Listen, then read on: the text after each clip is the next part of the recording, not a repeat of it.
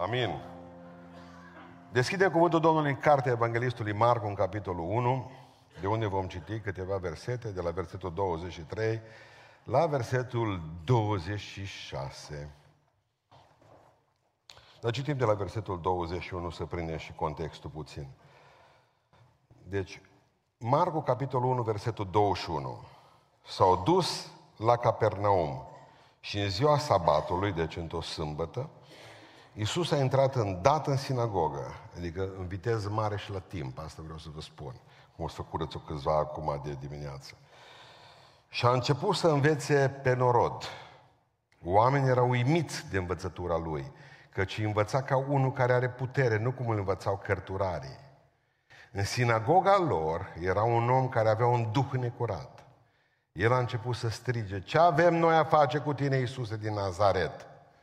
Ai venit să ne pierzi? Te știu eu cine ești tu. E Sfântul lui Dumnezeu. Iisus l-a certat și a zis, taci și ieși afară din omul acesta. Și Duhul necurat a ieșit din el, scuturându-l cu putere și scoțând un strigăt mare. Amin. Haideți să reocupăm locurile. M-am pregătit de câțiva ani, să fie vreo 2 ani de zile de când mă chinui o temă, vă spuneam înainte de a pleca două săptămâni în concediu că mă duc să scriu. Așa consider eu vorba lui Enescu, odihnește-te de muncă prin muncă. Și uh, mă chinuie de vreo 2-3 ani de zile ideea aceasta a unei puteri pe care o avem, pe care nu o folosim și mai ales orice nu se folosește știm că se atrofiază până la pierdere. Undeva biserica are o problemă. Eu am crescut într-o, într-o, într-o biserică în care era cu imposibil să spui mâinile peste bolnavi. Pentru că ne era frică ca nu cumva vreunul dintre ei să aibă și dragi. Și dragii să se mute invers, pe noi. După aceea m-am dus la o școală de teologie care, în care ni s-a spus foarte clar că creștinii nu pot să fie demonizați niciodată. Și atunci am zis, slavă Domnului, nu sunt probleme de felul acesta.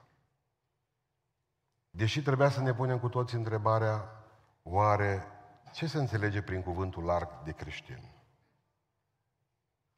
Care creștini nu pot fi demonizați? Că dacă te duci pe stradă, ești creștin, da, ești creștin, nu? Păi dacă folosesc cuvântul acesta cu nebăgare de seamă, un cuvânt larg, cum pot să spun, tot generalizând, că creștinii nu pot să fie demonizați? Când vedem creștinii în spitalele de psihiatrie? Când vedem creștinii făcând avort? Când vedem creștinii stând morți de beți în marginea șanțului?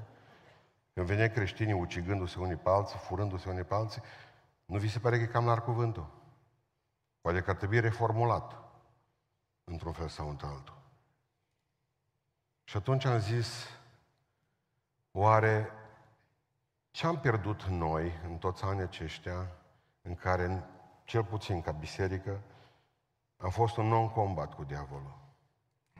Nu cumva a ocupat tot mai mult teren și a ajuns în familiile noastre, în copiii noștri, în bisericile noastre, la locurile noastre de muncă, în școlile noastre și pentru simplu fapt că n-a găsit pe cineva să se bată cu el? Probabil că cartea se va numi Va de retro satana. Asta înseamnă în latină înapoi a mea satană, ceea ce a spus Isus. Dar oricum este un studiu despre exorcizare. Pentru că dacă lui Hristos te rogi, pe dracu trebuie să-l dai afară. Acolo nu există rugăciune. Împotriva firii pământești, că normal diavolul funcționează prin firea pământească care e noi și care teoretic n-ar mai trebui să mai fie. Da? Acolo dacă e stârv, Biblia zice că acolo, Iisus a zis-o, că acolo unde e stârvul vor fi și vulturii. Să adună vulturii.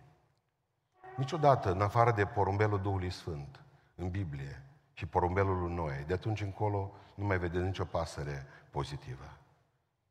Întotdeauna ai asociere cu păsările care vin și fură sămânța. cu păsările care vin și stau pe hoit, vulturii, ceva negativ. Am început cartea vorbind despre rău, pentru că una dintre marile noastre probleme este cum de îngăduie Iisus Hristos ca oamenii să fie posedați demonic. Să vedem că se taie toți, să vedem că să ucid, stau în droguri. Cum îngăduie Dumnezeu răutatea cu 5.000 de copii morți pe zi de foame? Cum îngăduie Dumnezeu atâta rău pe fața pământului? Și am încercat să explic în carte, nu vă fac eu un rezumat a cărții, dar trebuie să pornim de la problema răului. Rău nu de la Dumnezeu. Rău nu e nici măcar o persoană, cum credem noi. Bă, zice, ceva rău acolo, știi? Ne gândim la o persoană. Cum că ar trebui să fie inventată persoana asta de Domnul și ni se pare că e ceva 100%, așa cum, am crezut eu când, așa cum am crezut eu când a fost mic. Auzeam mereu, spuneau frații de la Avon, apăsați cu pumnul, râvna pentru casa ta mă mănâncă. Noi fim mici. Vă dați seama ce ne imaginam noi că e râvna. Doamne, nu lăsa să mă mănânci vreodată râvna aceea. Credeam că e ceva animal.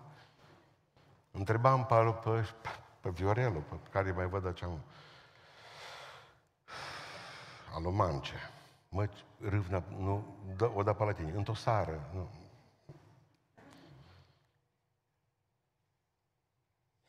Vedeți, vreau să știu, să știți doar atâta, ca să ajungem și la demoni.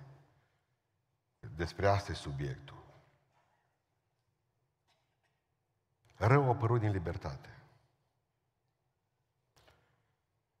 Pentru că Dumnezeu a vrut ca noi să fim liberi. A fost cel mai periculos cadou pe care Dumnezeu l-a făcut omenirii. Și nu numai nouă omenirii, ci și lumii îngerilor, pentru că și pe îngeri Dumnezeu i-a, i-a creat tot cu liber arbitru. Dar de ce le-a dat libertate? No, bun, hai să-ți povestesc ceva. Să spunem că Dumnezeu vrea să-ți programeze ceva și atunci programează o iubită pentru tine. Da, tu ești un băiat frumos, tânăr, și vrei o persoană care să te iubească. Zice Dumnezeu, lasă că o programez eu. Îi bag un chip în cap și îi spune, îl iubești numai pe... Sau o iubești numai pe... Atât. Cipat. Tu, persoană liberă, ți-ar conveni să știi că iubita ta e robot. Și că te iubește pentru că e programată să te iubească. Da sau nu? Nu. El trebuie să te aleagă. El trebuie să te aleagă. Aia e dragoste adevărată. Corect? Nu așa a vrut Dumnezeu, ca nu cumva să spună cineva vreodată, aha, te iubește normal toată omenirea. Te iubesc toți îngerii din ceruri, pentru că ești programat să te iubească. Tu nu poți fi iubit niciodată pentru ceea ce ești. În momentul în care ne-a făcut liberi, în libertatea noastră era și postete răului. Pentru că dacă ai cuțitul în mână, poți să stai un măr cu el, să scure scoaja unui măr sau să-l bagi în gâtul altuia. Pentru că ești liber. Dumnezeu a făcut și îngerii liberi și o parte dintre ei au ales să plece. Cu satan cu tot. O treime dintre îngeri s-au dus cu el pentru că sunt liber și Dumnezeu a zis din libertate. Vă, cine e liber? Dacă toți sunteți liberi, alegeți! Îți spun în față, zice Domnul, calea vieții și calea morții. Sigur că El are sugestii, alege calea vieții. Nouă, pe noi ne-a făcut liberi. Dar demonii ăștia, care sunt acei, sunt ființe libere. Ei nu au fost programați să plece din cer și să devină demoni. Lucifer n-a fost programat să fie Lucifer. Dumnezeu în preștiința lui știa că omul va mânca din măr. Și știa că Lucifer căzând din cer va ispiti omul. Dar pentru că ne iubea și nu voia să ia libertatea de la noi Dumnezeu. A lăsat lucrurile să meargă așa, dar știa dinainte și vedea crucea lui Isus Hristos. Cu atât mă farmecă mai mult Dumnezeu când știu că știa. Și a lăsat lucrurile libere. Percepeți? Noi suntem chemați în lumea aceasta să restrângem rău, să lovim în puterile răului, să nu ne fie că frică de rău. În meu câțiva ani de zile v-am spus, la o evangelizare, ci de ce cred eu că cei mai mulți oameni din Beiuș n-au credință nici măcar cât un drac. Și știți de ce? Pentru că dragii cred și să înfioară. Ăștia din Beiuș nu. Pot crede, dar nu sunt fioară, deci nici credință cât un drac care să ducă la o înfiorare măcar. Egal cu, cum zic mulți. Așa o predicat pastorul, zice, mi s-a zburlit părul pe mine. Dar nu s-a pocăit. Eu sta părul arici. Poate de aceea se epilează o grămadă de bărbați ca să nu aibă ce să zburli pe ei când ascultă predicile mele.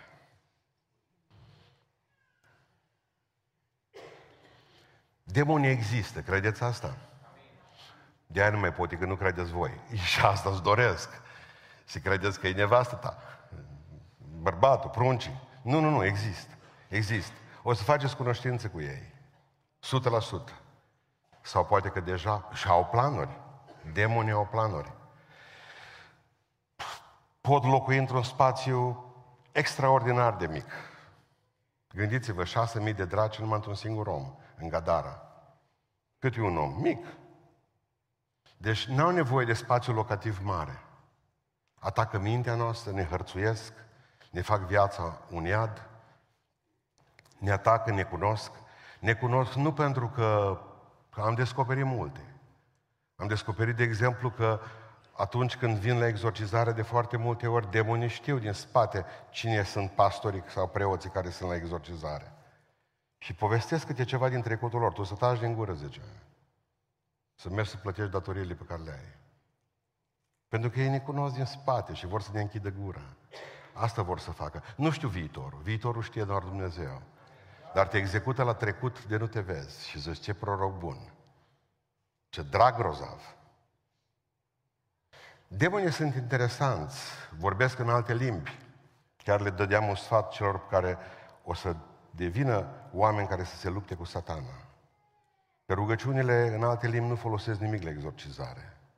Pentru că ei cunosc foarte bine românește, demonii. De aceea, rugăciunea pentru în alte limbi te zidește pe tine. Acolo trebuie ca să le execuți pe satana. Acolo trebuie să spui o românească directă. Marș. Ieși. Vedeți dumneavoastră, Iisus i-a dat afară mereu. Iisus n-a făcut pace cu ei. Pentru că a știut Iisus că nu poți doar să-i sedezi. Pentru că și șarpele stă când e frig puțin noaptea, nu e așa pretenos. E mai covrig. Așteaptă soarele. Așa cum așteaptă demonii câteodată momentul. Și vreau să spun așa că, din păcate, din punct de vedere intelectual, și teologic. Deși avem Biblia pe telefonul mobil. Cea mai mare parte, nu vorbesc de lume de afară, că acolo e sigură treaba cu predica. Dar mi-e frică că e sigură treaba cu titlul predicii și aici, la noi în biserică. O, dacă am ști, asta e titlul, dacă am ști doar cât știu demonii. Am ajuns la concluzia în toți anii aceștia că nici măcar teoretic nu știm cât știu ei de aici. Am impresia că mai bun ca noi, 100%. Îmi veți spune, da, au șase mii de ani în care ne privesc, că zice Biblia că se mă privelește și pentru îngerii buni și printre îngerii răi.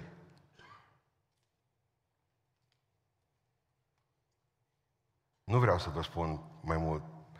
Credeți-mă că am adunat atâta material și sunt puțin și zăpăcit, că sunt confuz și nu vreau să spun prostii aici. Dar, de exemplu, fac o paranteză. Dumneavoastră știți cum a văzut biserica primară, versetul din 1 Corinteni 11, femeia din pricina îngerilor se poarte pe cap în semn al stăpânirii, adică o, o pălărie, o maramă, o ceva. Știți, de exemplu, că biserica primară se gândea să frământa foarte tare despre ce îngeri vorba și au ajuns cu toții la concluzia că de fapt acolo e vorba despre îngerii căzuți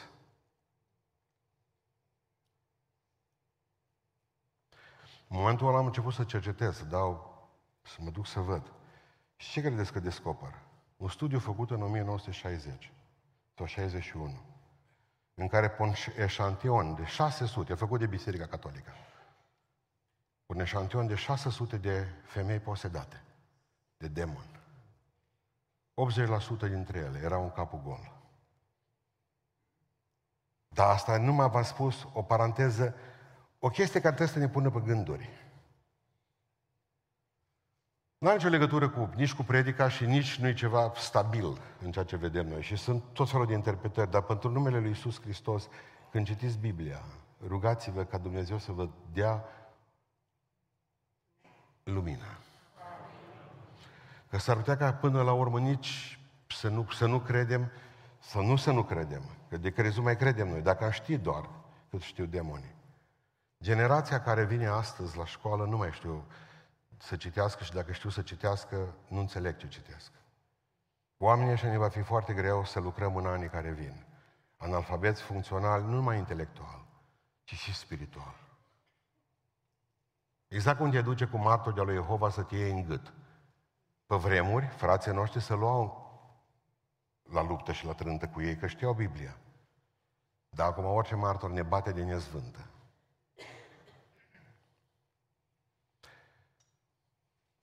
Cred că pricepeți și asta. O, dacă am ști măcar că știu demonii. Dar până la urmă ce știu demonii? Ei știu cine e Isus.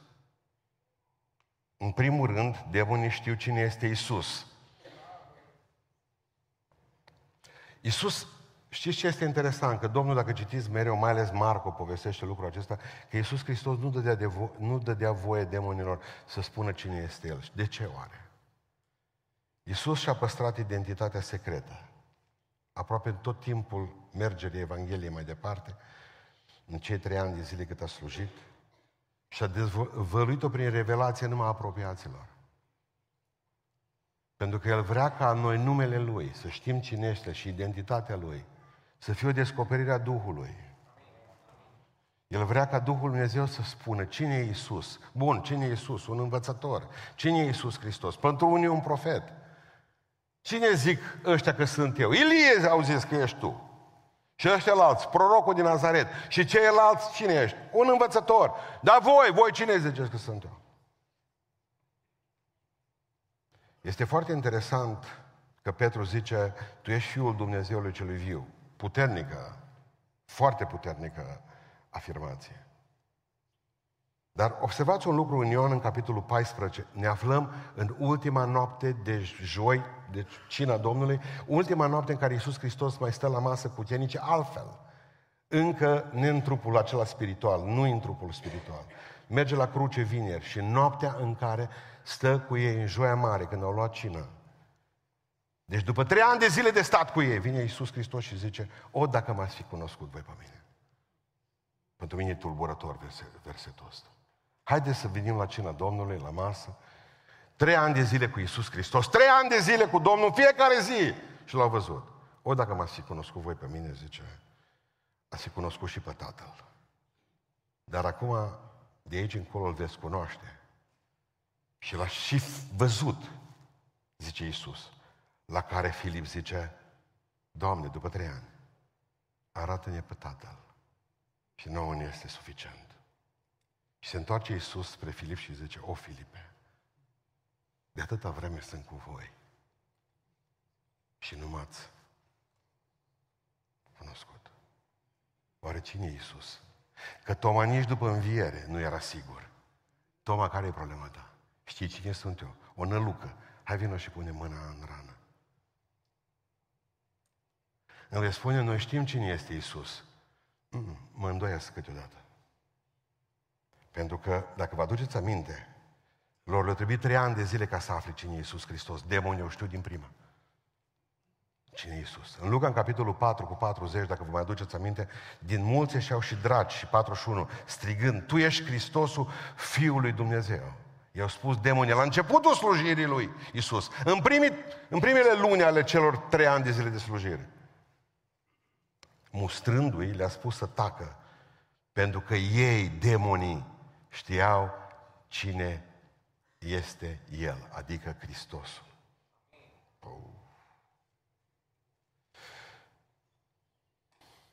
Tu crezi că Dumnezeu este unul? Foarte bine. Numai că aici nu-i bați pe dragi, că și ei cred. Și să înfioară. Pentru tine cine e Iisus? Că asta mereu le întrebă, întrebăm pe oameni. A venit unul la noi și a zis că el ar mai veni la noi la biserică, dar noi cântăm mai despre Iisus. Poate că ar trebui să tragem o cântare și de Sfântul Anton din Padova într-o zi, ca să mai schimbăm, nu știu mai care. Oameni buni. Cine e Iisus pentru noi? Pentru că demonii știau că Iisus Hristos e tot puternic. Demonii știau că El are ultimul cuvânt în universul acesta. Demonii știau că Iisus Hristos este Domnul Domnilor și Împăratul Împăraților. Demonii știau că El poate totul!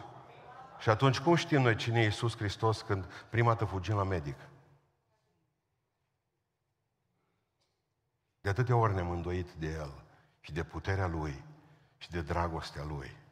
Deci nu spuneți mie că n-ar trebui să învățăm de la demoni. Cine e Iisus? Dacă lumea aceasta s-ar teme, cum să tem demonii de El, de Iisus, s-ar pocăi oamenii. Nu spuneți că beiușul știe altceva decât nici măcar că demonii nu știu. Ei, nu, ei, ei știu cine este Isus, noi nu știm. În al doilea rând, în dimineața aceasta, vreau să vă spun că demonii știu ce, cine e biserica. Și noi avem dubii. Haideți să vă aduc aminte de un lucru. Vă aduceți aminte în fapte 19, Pavel era în Efes. Și în Efes făcea Dumnezeu niște minuni cu el în așa fel încât oamenii își puneau hainele pe jos, hainele bolnavilor care le aduceau, și spune că mulți se vindecau, numai trebuie să treacă umbra lui Pavel peste hainele acelea.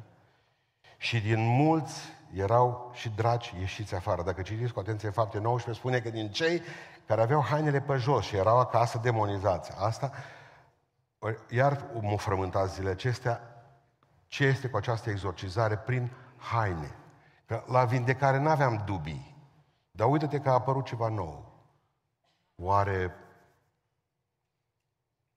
Poate fi și așa? Da, după Biblie, poate să fie așa. Dar am impresia că acolo este, nu știu cum să vă spun, excepția, nu regula. Da?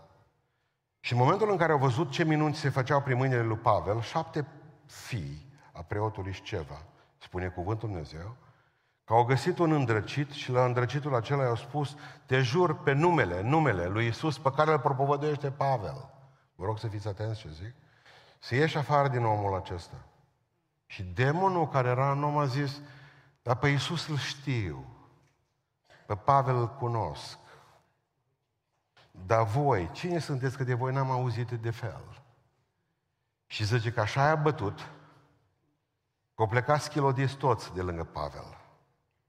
Dar care a fost problema asta? De ce i-a bătut demonul și i-a înfrânt și a trebuit să plece șapte? Eu au crezut la un moment dat că lucrarea e foarte ușoară și mai ales că dacă suntem mulți, șapte. Va fi biruința de partea noastră. Dar avea o problemă. Ei foloseau un nume pe care nu-l putea folosi decât biserica. Ei mergeau prin ricoșeu. Te juri, spuneau diavolului, ieși afară din omul acesta în numele lui Isus, în numele lui Isus, pe care le propovăduiește Pavel, nu noi. Noi nu avem treabă cu asta. Știți ce înțeleg demonii că e biserica? Cineva care poruncește ca ei să iasă afară. Ei știu că biserica este cu mâna în gâtul lor. Și în momentul în care ești în biserică, poți folosi legal numele celui ce este tată, celui ce ți este frate, prieten și stăpân și mântuitor. Și să vă spun un lucru, pruncii mei doar îmi pot folosi legal numele meu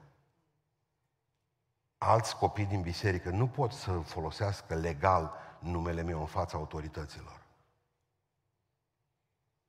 Asta înseamnă că numai oamenii din biserică pot folosi legal. Oamenii credincioși, oamenii născuți din nou, oamenii plini de Duhul Sfânt, pot folosi legal numele lui Isus Hristos. Că te duci la tot felul de brăjitoare, tot felul de Baba Vanga și Mama Omida. Deci, toată lumea folosește numele lui Isus Hristos. Dar nu-L cunosc. Nu știu despre cine e vorba. Dar în momentul în care tu îl cunoști pe Iisus Hristos și știi cine este Iisus și faci parte din biserică, tu poți folosi legal, tu poți folosi legal numele lui Iisus, că ai dreptul să faci lucrul acesta. De aceea zice Domnul Iisus Hristos așa de puternic, în numele meu, voi, biserica, veți scoate draci afară, în numele meu, dacă îl folosiți cum trebuie, dacă vă teamă, vă este teamă de numele acesta, dacă respectați numele acesta, dacă nu mestecați pe gumă când încântați mie, ce Domnul, dacă mă onorați, dacă mă cinstiți, dacă mă binecuvântați, atunci când folosiți numele meu, sparg totul pentru voi. Sunteți atotputernici, pentru că eu vă dau din atotputernicia mea. Cheile locuinței morților sunt la mine, zice Iisus Hristos, vi le dau vouă. Și a viilor, și a cerului, și a raiului. Trebuie să aveți curaj. Ce folos are biserica? Cum ce folos are biserica? Numai biserica poate să-ți asigure legal puterea de a rosti numele Lui Iisus Hristos. Pentru că dacă nu pățești ca fiul lui ceva, adică noi suntem poporul Lui, demonii știu și de aia le este frică și aia o să facă tot ce pot ei ca să te împiedice să vii la biserică. O să te doară capul exact când trebuie să vii. O să te enerveze nevastă ta exact când trebuie să te urci mașină. O să plouă, o să tune, o să fulgere, o să se întâmple ceva acasă, să se sparg țevile de la calorifere în ziua ce pentru că diavolul vrea să nu mai vii la biserică. Diavolul vrea să te răzlățească, să te, să te despartă de biserică. Diavolul vrea ca tu să nu mai fii parte acestei biserici, ca să nu mai poți folosi legal numele Lui Iisus Hristos. Ați priceput ideea? Păi după aceea să te fii ceva. Pentru că nu mai puteți folosi legal acest nume. Al treilea lucru pe care, dacă îl știm noi, dacă îl știm noi cum îl știu demonii de bine, dar nu știm. E știu când să predică adevărul. E știu când să predică adevărul. Vă duc în, în fapte, în capitolul 16. Pavel era în Filipii, o botezat-o pe Lidia, era bucurie. Și umbla cu Sila după el, uh, și umbla cu Luca după el, și umbla cu un grup de frați. Erau acolo. Pavel predica cuvântul.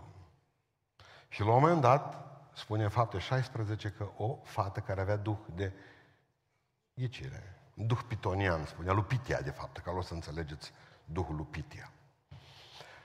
Pentru cei care știți oracole de la Delphi, asta este bine să, vă, să înțelegeți un lucru foarte important. În oracole de la Delphi erau preotesele și erau preoții. Una dintre preotese era Pitia. Toate lucrau cu satana. Avea un triunghi cam atât de mare și în jos avea o gaură. În gaura aceea, cam de vreo 2 metri, băgau frunze de laur. Laurul a efect halucinogen dacă le-a prins, ale numai fumegă. Și după aceea Pitia băga împreună cu preotesele ei nasul acolo și să drogau zdravăn. De aia, de exemplu, am descoperit în cartea care am scris-o că fenomenul demonic se manifestă puternic în cei care au droguri. Adică calea îi complet liberă. Pot să bată pas de defilare oriunde vor, pentru că omul, în momentul respectiv, când s-o droga, nu mai stăpân pe sine. Ca să înțelegeți. Bun. Dar în momentul în care te droghezi, ajungi într-o altă lume. Bun. Și ele trăgeau aer de acolo. Veneau și preoții. Și acum ascultați, pentru pentecostale, apropo. Din toată începeau să vorbească în alte limbi. 95% dintre demonizați vin vorbind în alte limbi un fenomen al demonizării, când și un fenomen al botezului cu Duhul Sfânt, este glosolalia. Mă contează că zice și ei au început să vorbească în alte limbi, după cum le da Duhul. Că s-ar putea să-ți dea și satana niște limbi de nu te vezi. Și să vorbești și nouă să ni se pară că tu de fapt ești botezată cu Duhul Sfânt, când tu încă ești în continuare plină de dragi. Și invers. De ce credeți dumneavoastră că dacă în momentul în care nu mă vorbești în alte limbi, Biblia consideră că lucrul ăsta e o pierdere de vreme câtă vreme n-ai roda? Că dacă diavolul poate falsifica vorbirea în alte limbi, nu poate falsifica roada Duhului Sfânt niciodată. N-are cum, cum să dea diavolul bucurie și pace și înfrânarea poftelor, când diavolul tocmai pe astea să duce să-ți fure pacea, să-ți fure bucuria, să nu-ți înfrâne nicio poftă și n-ai credincioșie nu-ți păstrezi legămintele și toate celelalte lucruri. Bun. Și după ce băgau toți acum capul acolo în ăsta, începeau să vorbească în alte limbi. Ele, vorbe, preoții vorbeau în alte limbi și Pitea stătea liniștită, numai pe vremuri, nu vrea să jignesc pe nimeni, pe la spirit se mai întâmpla așa cu primitorul și cu celălalt. Stătea pe un scaun și ele vorbeau în alte limbi, uh, ei vorbeau în alte limbi și preotesele și Pitea traducea tălmăcea ce-o zis. E, așa se făcea. Alexandru Macedon și ceilalți oameni care se duceau la oracolele de la Delphi, ei primeau niște revelații incredibile pentru treaba asta. Uite ce ai făcut, uite ce va trebui să faci. Și de obicei când vorbea de viitor, acolo te încurca de te rupea. V-am mai povestit câteva procii astea false. Ce vreau să vă spun? Un lucru simplu roaba după ei. Aceștia sunt slujitorii Dumnezeului celui viu, Dumnezeu slujitorului celui viu. Asta să știa foarte bine. Ei predică drept cuvântul adevărului, mergeți după ei. Mă, cum să-i facă, mă, diavolul reclamă lui Iisus Hristos? Toată lumea zice că putea fi proroc de nostru. Nu. De, uitați-vă ce băiat bun, ce cum predică ăștia. Nimeni nu predică ca ei. Așa era. Demonii au început să facă deosebiri între o predică adevărată, cum era lui Pavel, și predicile care le-am auzit ei. Vă pun întrebarea aceasta. Credeți că în Filipii, ă, până atunci, poate, nu au fost oameni care erau să se teamă de Dumnezeu și să nu fi vorbit despre Dumnezeu acolo? Ba da, dar nu aveau putere. Și atunci demonii fac deosebirea între o predică, între o predică care are Duhul Dumnezeu în ea și putere și una care nu are. Una care are sânge fără cruce, una, sau nici așa, o Evanghelie fără sânge, o Evanghelie fără cruce. Aia nu-i putere. Dacă nu pleci schimbat din locul acesta, dacă nu pleci măcar pusă pe gânduri, sau pus pe gânduri, dacă am venit să spun numai niște lucruri pe care, eu știu, ce pot să zic? Cum vă zicea Țuțea, că pare rău că nu a scris o teză de doctorat cu titlul Aflarea întreabă ca metodă de lucru la români. Să te afli întreabă. Deci să vorbim despre o grămadă de lucruri, cum au fost uh, pe vremea lui Ceaușescu, cum au fost pe vremea fraților, să spunem povești cum am fost în armată sau în altă parte, cum am fost pe lună, ce vedeni au mai avut nu știu mai care. Demonii n-au nicio fel de frământare. Și stau liniștiți ca în sinagogă. Câte predici au auzite în sinagogă? Și joia, și sâmbătă, și miercurea, sau că nu aveau avut și nu s-o clinti niciunul. Așa stăteau de liniștiți că dormeau împreună cu ei din sinagogă, satana. Hai să dormim că predică asta, zice demonii. Și nu-l chinuiau pe om atunci. Dar când a venit Iisus Hristos și a început să predice, i-a țățat pe demoni. Știți de ce le-a făcut reclamă? Fata asta spurcată. Cu Duhul spurcată ne rog să mă iertați. Fata, băiat, fată bună. Știți de ce le-a făcut reclamă? Ăștia sunt predicatori adevărați. N-ați vrea să-i băgați în închisoare. Că s-ar putea să și omorâți acolo. În momentul în care, în momentul în care a început să-i laude, au pus toate privirile spre ei.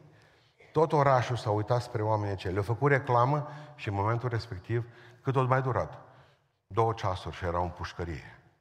Pentru că diavolul nu face nimic pentru Isus. Întotdeauna când vi se pare că se întâmplă ceva, e o șmecheria diavolului. Vrea de fapt să ne distrugă. Nu credeți asta niciodată. Vreau să, vreau să ne rugăm pentru ceva. Vreau să ne rugăm în biserica noastră și în biserică și acasă să ne rugăm ca ori de câte ori să predică din locul acesta, să predicăm adevărul. Că atunci dracii ies afară din oameni. În momentul respectiv, ei cunosc bine diferența între o predică bună și una. Când una vrea, stau liniștiți. Într-una bună, adevărată, au frământări și ies afară. V-am spus cum ne fentează oamenii care vin la noi, demonizați. Îi aduc legați până în fața bisericii. Și din toate când ajung aici în fața noastră, îți treabă. Automat ne întrebăm, nu cumva ne-au mințit ăștia și vor să... Pricepeți? Pentru că prima dată vor să te prostească, să creadă că nu-i nimic.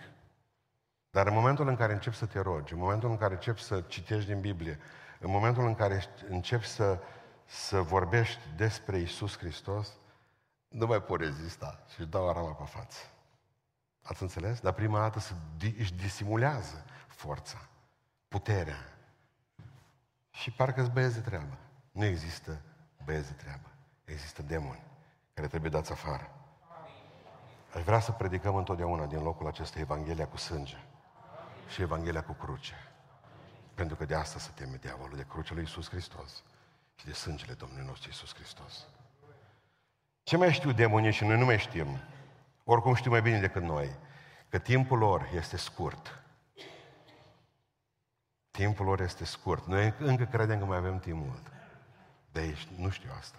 Eu știu altceva. Matei 8 cu 29 zice că în ținutul gadarenilor erau doi care ieșeau din morminte și demonii din ei au venit și au strigat lui Iisus Hristos, de ce ai venit ca să ne chinuiești înainte de vreme?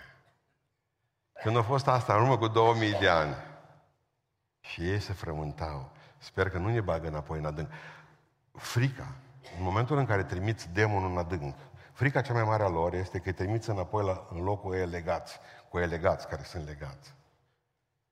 Nu sunt sigur, până acum trebuie să văd, pentru că părintele a mort, unul dintre cei mai buni pe care a avut Biserica Catolică în, în, în, în, pentru cei posedați, unul dintre cei mai buni exorcizatori ai Bisericii Catolice, spunea la un moment dat, zice, nu sunt sigur, dar am avut senzația că întotdeauna demonii pe care i-am izgonit din oameni au fost trimiși în adânc și au făcut parte din cei legați în continuare.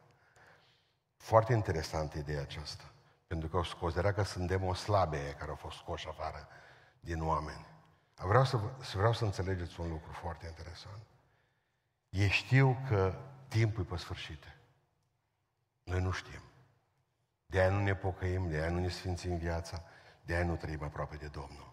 Pentru că încă credem că mai este vreme. Ei știu că pentru ei ceasul Dumnezeu e important și că de fapt ceasul Dumnezeu se apropie de sfârșit. Dacă am trăit cu conștiința sfârșitului în viață, altfel ne-am trăit viața. Nu mai este mult. Demonii știu, noi nu știm. Ei știu că vremea s-a scurtat. Noi credem că mai este. Mai este ceva interesant. Demonii știu că suntem în război. Noi nu știm. Demonii știu că noi suntem în război.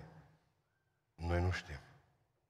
În Efeseni 6 cu 2 spune că noi nu ne luptăm împotriva cărnii, zice Pavel, nici unii împotriva altora. Și noi ne luptăm împotriva stăpânitorilor și stăpânirii întunericului, care, culmea, lucrează unde lucrează? În locurile? Nu priviți acolo.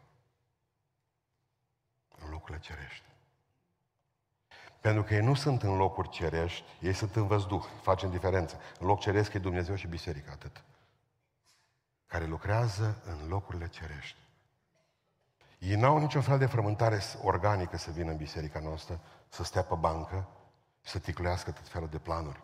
Haideți să vă povestesc. Uitați-vă în ochii mei. De câte ori n-ați venit în biserică, bărbații, și ați avut un gând murdar în timpul rugăciunii? De câte ori?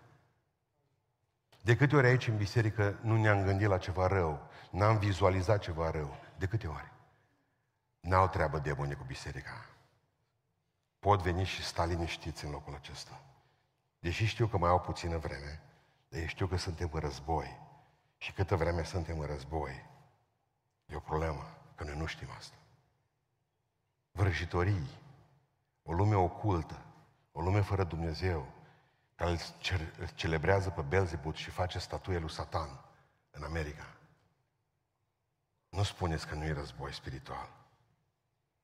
Și în timpul acestui război spiritual în care ni se distrug casele, copiii, ce face biserica? Vreți să vă spun ce face?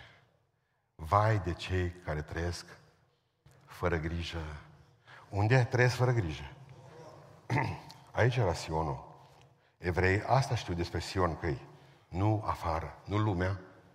Îi fac diferență între Babilon și Sion. Sionul e aici. Vai de cei care trăiesc fără grijă. Aici. Și uită că afară este un război puternic.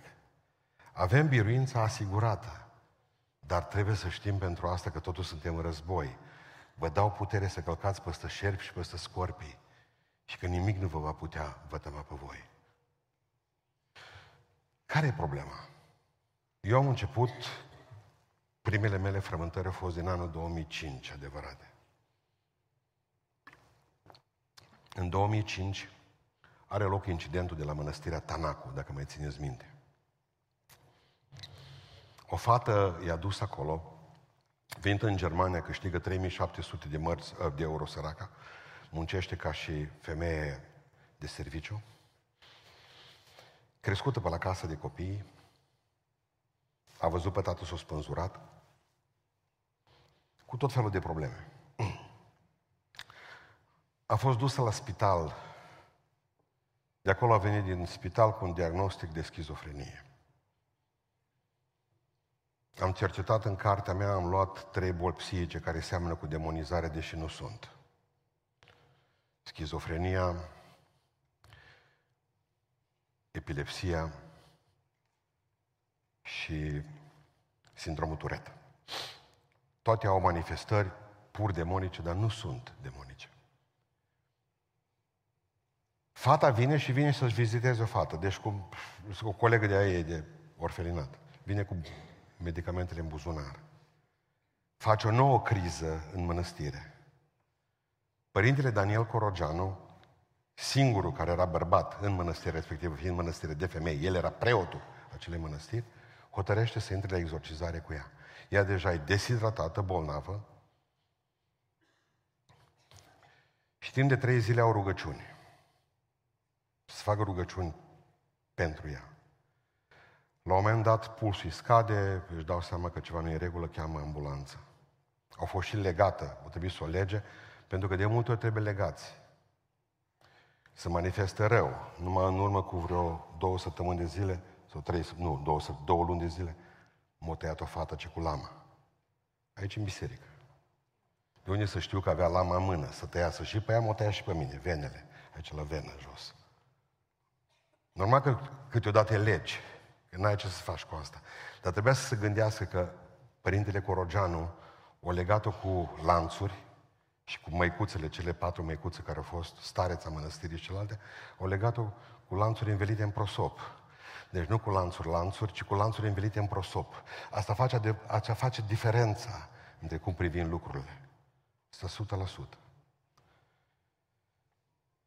Cheamă salvarea și ea e aproape peleșinate, pe terminate. Și se întâmplă un mare praxis uluitor. Șase injecții, injecții cu adrenalină. În maximul care se putea da e unul. Moare. În drum spre spital, fata moare. În momentul acela, când a murit, primii care au ieșit afară au fost Biserica Ortodoxă împotriva părintelui Corogeanu, deși Biserica Ortodoxă nu avea jurisdicție asupra mănăstirii Tanacu. Și au spus în felul următor, noi ca biserică ne dezicem de aceste practici exorciste. Nu-i treaba noastră.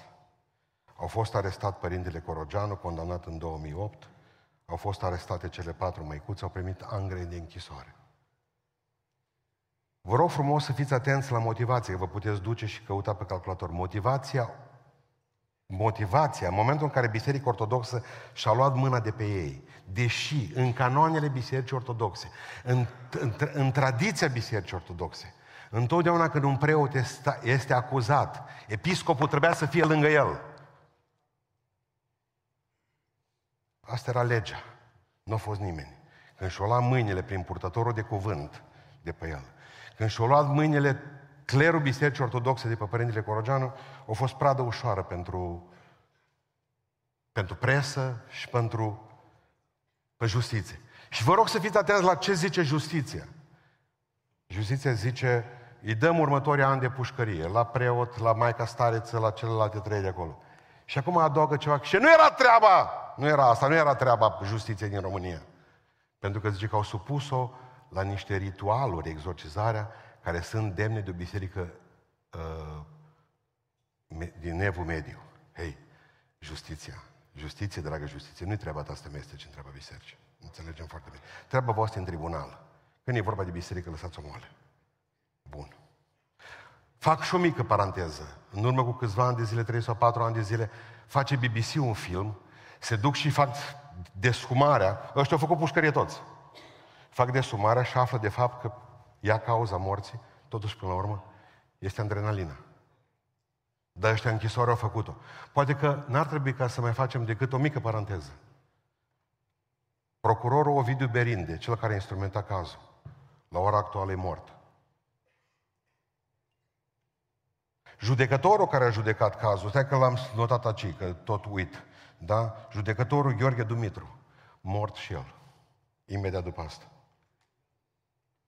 După aceea avem pe cineva din Biserica Ortodoxă, Justin Pârvu, la care se duceau oamenii ca la Isus Hristos, dar care și-au luat mâinile de pe el rapid. Și a spus, vă rog frumos, o muri și el imediat după asta. Oamenii vorbesc despre justiția Lui Dumnezeu.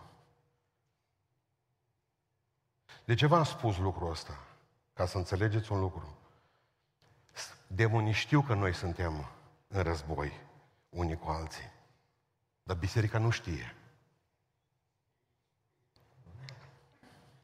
În momentul ăla și ce s-a întâmplat? Cel puțin 100 de preoți ortodoxi care făceau exorcizări s-o dată înapoi. De ce să mă mai ating de cineva și să mai mustru un demon să iasă afară și să-l trimit în pustii și în locuri fără apă, dacă pot ajunge în pușcărie după aceea? Și biserica nu mă mai cunoaște. Cine e asta? S-a pus Batista pe țambal și din 2005 până astăzi demonii zburdă în România. Au făcut-o și înainte, cum au făcut cu putere. Pentru că biserica ortodoxă, pentecostală, baptistă, să râde de noi. Ce pe exorcizări? Ce draci vedeți? Toată ziua, tot asta aud. Noi suntem în război cu ei. Noi nu suntem în război unii cu alții. Noi suntem în război cu ei, cu părăția demonilor. Ei știu că suntem în război, noi nu știm. Și vreau să închei numai cu o mică paranteză. Ei știu că o împărăție dezbinată împotriva ei înșiși nu poate dăinui. Nu poate dăinui fraților și surorilor. Și împărăția demonilor e unită. Noi nu suntem uniți. Apropo, pentru dumneavoastră, știți câte confesiuni creștine sunt pe glob? 41 de mii. Mult? Puțin? Împărăția întunericului și a demonilor e unită. Împărăția lui Dumnezeu e dezbinată, de ea nu știe asta. Ea nu știe, nu, ea nu știe că o împărăție dezbinată împotriva ei înșiși nu are niciun fel de putere. Ortodoxii trag în pentecostale. Catolicii trag în ortodoxi. Toată lumea cu pușca în mână. Și suntem dezbinați. Nu ne putem aduna de la o biserică la o biserică la o biserică. Am botezat, nu știu, când duminică a fost două săptămâni, trei, când am vrut să îmboteză cei. Într-o biserică baptistă am botezat o fată. Dintr-o, să meargă într-o biserică baptistă. Nu mai primit o membră.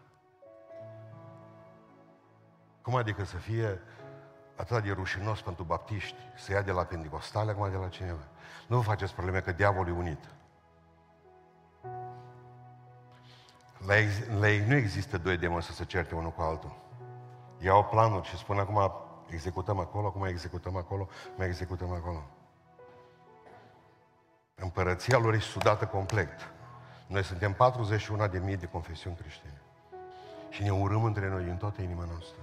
Și ne lovim între noi cât putem. V-am demonstrat astăzi, și nu o spuneți din complezență, v-am demonstrat astăzi prin predica noastră, prin predica mea, că demonii știu mai multe decât știm noi. O, dacă am ști noi lucrurile astea. O, dacă am ști noi ce știu și demonii.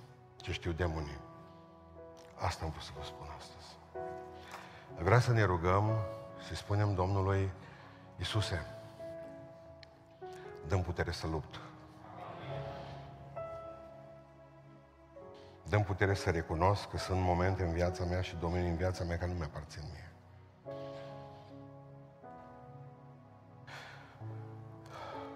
Mă întreba cineva săptămâna aceasta dacă putem vorbi despre autoexorcizare. Nu. Dar putem vorbi despre profilaxie. Putem vorbi despre să aveți grijă să nu deveniți teritoriul locuit. Dumnezeu nu trimite demoni la nimeni. Și nu vreau să vedeți un drac în fiecare plantă și în fiecare, fiecare loc în care vă duceți. Dar vreau să vă avertizez astăzi. Pentru cei care citiți în Vechiul Testament, singurul caz de posedare demonică, îl avem pe împăratul Saul. Și dumneavoastră tot vă frământați un duh rău venit de la Domnul, l pe Saul că trebuia liniștit cu muzica. Mm. Un duh rău îngăduit de Domnul. Dar Domnul a trimis Duhul, nu. Pentru că dumneavoastră trebuie să fiți atenți să citiți un verset mai în față. Și Domnul, zice, și-a retras Duhul Sfânt de la Saul. Dumnezeu nu trimite draci niciodată. Dumnezeu când îi bajocorit Duhul Său, nu mă scoate afară din om. Ai încoci. Și în momentul respectiv omul rămâne gol. Și împărăția întunericului abia așteaptă, pentru că demonii sunt ființe fără trup. Mereu în căutarea unui trup. Mereu în căutarea unui trup. Și când Duhul Sfânt și-o retras, de ce credeți că a strigat David cu atâta durere? Nu la Duhul tău ce Sfânt de la mine. Că de ei tu Duhul Sfânt de la mine mă cotropește altceva. Puneți întrebarea cum stai cu Duhul Sfânt în dimineața asta. E aici? Nimeni nu-i gol și nimeni nu-i goală astăzi în biserică. Pe cineva purtați cu voi. Pe cineva purtați cu voi. Când a intrat satana Iuda, marți, după masă, unde l-a dus pe satana Iuda la cină. Satana nu are probleme nici cu cina noastră de duminică. Va veni aici. Toți suntem plini de ceva. Dar Biblia zice, n-ați putea fi plini de Duh. Că dacă nu sunteți plini de Duh, vă spune ce sunteți, zice Biblia, plini de dragi. Și vă numiți creștini. Poate un creștin să fie demonizat. Depinde ce înțelegeți dumneavoastră pe creștin. La mine e cam strâmt. În Biblie e strâmt. Creștin înseamnă cristian, un sum, adică seamăn cu Hristos. Când nu seamănă cu Hristos, seamănă cu tata. Uh, cu un tată tot semeni. Mă seamănă cu tata, 100%. Când mint, seamănă cu tata. Cu satana. El e tata minciunii. Când spun adevărul, seamănă cu cel ce este calea, adevărul și viața. Haideți să ne ridicăm în picioare și din toată inima Înainte de rugăciune, vreau să cântăm o cântare, o cânt, cânt eu cu voi. Mi-a fost dor să cânt cu voi. O cântare care ne vorbește despre jertfa lui Isus Hristos și despre faptul că numai sângele lui bate pe satana. În care ne spune că trebuie să trăim altfel. Ce am fost, am fost. Contează ce suntem astăzi și ce vom fi mâine. Și suntem copii de Dumnezeu. Cele vechi s-au dus. Cele vechi s-au dus. Iată că toate lucrurile s-au făcut noi.